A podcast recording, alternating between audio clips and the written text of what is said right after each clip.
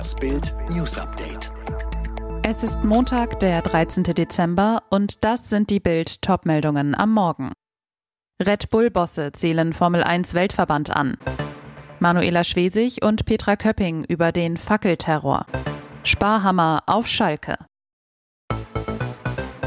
Max Verstappen ist der neue Weltmeister der Formel 1. Doch Mercedes geht dagegen vor. Sogar nachdem zwei Einsprüche abgeschmettert wurden, machen die Silberpfeile weiter. Nun gibt es sogar eine Berufung.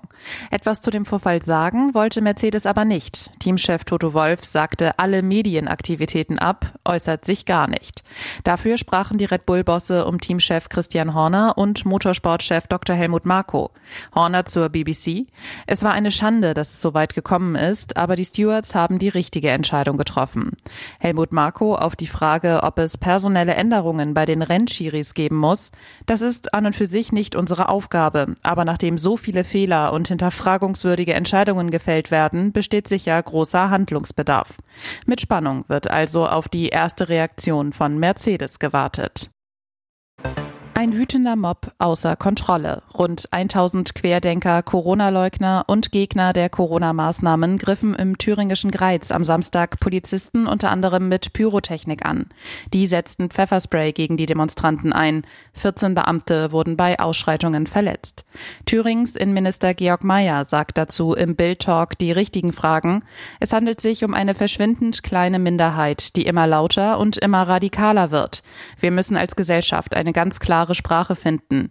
Die Rechtsextremen sehen das als Chance für sich, dass sie immer weiter Kreise erreichen können. Das ist unerträglich.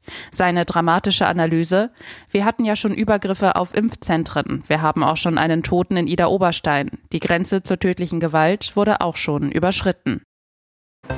Vor den Häusern von Mecklenburg-Vorpommerns Ministerpräsidentin Manuela Schwesig und Sachsens Gesundheitsministerin Petra Köpping demonstrierten radikale Impfgegner mit Fackeln. Bild traf die beiden SPD-Politikerinnen zum Doppelinterview. Wie haben Sie die Fackelzüge persönlich erlebt? Schwesig, ich wollte gerade meine Tochter ins Bett bringen. Wir bekamen dann einen Anruf der Polizei, dass der Aufmarsch 100 Meter vor unserem Haus gestoppt wurde. Köpping, ich war gerade zehn Minuten zuvor nach Hause gekommen. Ich hatte Kerzen angezündet, wartete auf meinen Mann. Da kam ein Warnanruf von Nachbarn. Ein Fackelzug ist auf dem Weg zu euch. Hatten Sie Angst? Köpping? Nein. Ich bin ein recht robuster Mensch, der in so einem Moment rasch handelt. Auch die Nachbarschaft in unserem Dorf hat mir Rückhalt gegeben. Schwesig? Ich werde mich nicht einschüchtern lassen. Ich habe geschworen, mein Land zu beschützen, auch vor Corona. Daran werden diese Demos nichts ändern. 36 Tage nach seinem letzten Spiel für die Bayern bricht Josua Kimmich im ZDF sein Schweigen und spricht über seine Impfentscheidung. Kimmich über seinen aktuellen Gesundheitszustand.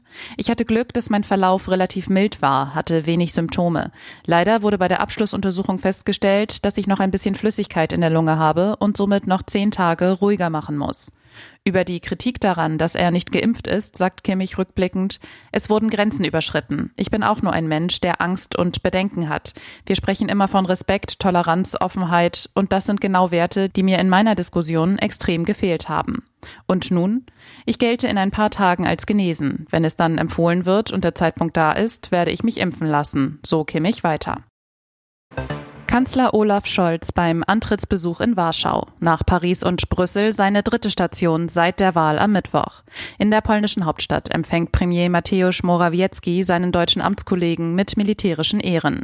Vor Journalisten sprach Morawiecki anschließend von einem neuen Kapitel der deutsch-polnischen Beziehungen, das er mit der neuen Regierung in Berlin aufschlagen wolle. Dann folgten kritische Töne. Morawiecki habe Scholz darauf hingewiesen, dass die Öffnung der Gaspipeline Nord Stream 2 viele Länder Osteuropas in eine Energieschlinge treibe, die der Kreml jederzeit zuziehen könne. Das mache Europa erpressbar.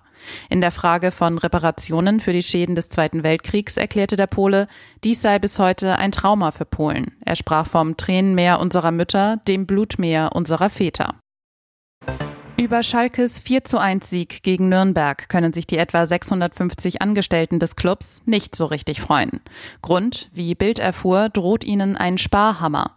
Auf einer digitalen Mitarbeiterversammlung stellten Finanzchefin Christina Rühl-Hamers und Sportvorstand Peter Knebel das Kürzungspaket vor, mit dem der Absteiger 237 Millionen Euro Schulden in der zweiten Liga überleben will. Bild kennt das detaillierte Sparprogramm, das bei Nichtaufstieg am 1. Juli 2022 2022 greifen würde.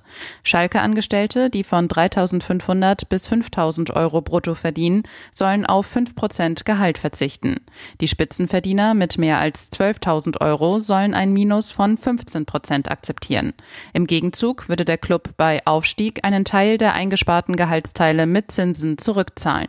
Stimmen 80 Prozent der Mitarbeiter zu, gibt der Club eine Jobgarantie. Ob diese Vierfünftelmehrheit erreicht wird, ist aber aktuell nicht sicher. Alle weiteren News und die neuesten Entwicklungen zu den Top-Themen gibt's jetzt und rund um die Uhr online auf Bild.de.